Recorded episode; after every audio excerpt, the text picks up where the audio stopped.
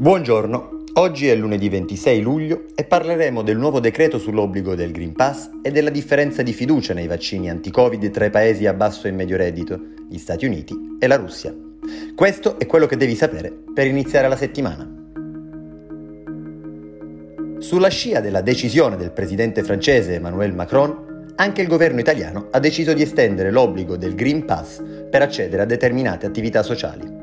Approvato lo scorso giovedì dal Consiglio dei Ministri, il decreto stabilisce che da venerdì 6 agosto tutti i cittadini di età maggiore di 12 anni dovranno essere in possesso del pass sanitario per poter entrare nei ristoranti al chiuso e nei locali dove si consuma al tavolo al cinema e a teatro, per partecipare a eventi e competizioni sportive, per andare nelle piscine e nelle palestre, ma anche a fiere, sagre, convegni, parchi divertimento e sale gioco.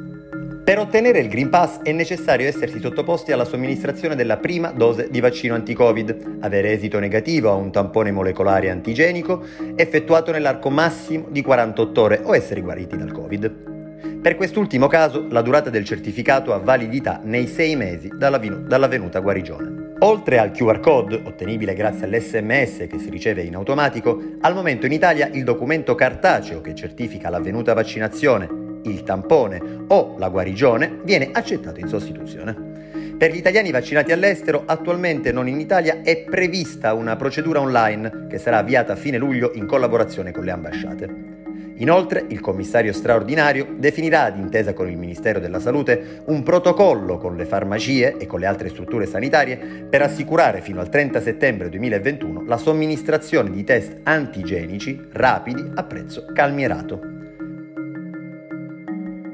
Nonostante perduri l'iniquità nell'approvvigionamento dei vaccini anti-Covid, secondo un sondaggio pubblicato su Nature, le popolazioni dei paesi a basso e medio reddito sarebbero più propense a sottoporsi alla somministrazione rispetto a quelle di due nazioni più ricche dove i sieri abbondano, e cioè Stati Uniti d'America e Russia.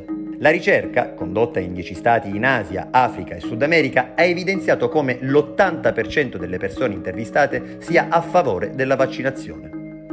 Negli USA la percentuale si attesta invece al 65%, mentre scende al 30% in Russia.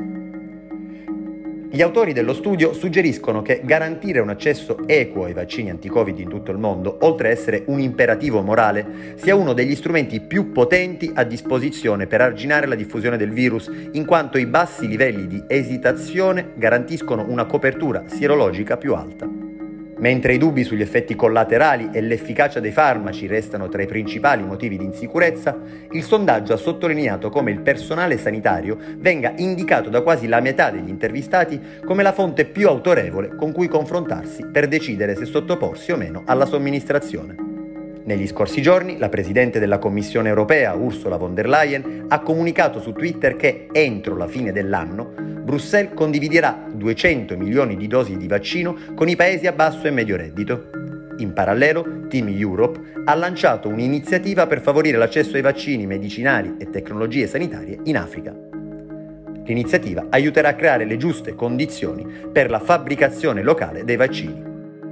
Per oggi è tutto e dalla redazione di The Vision a domani.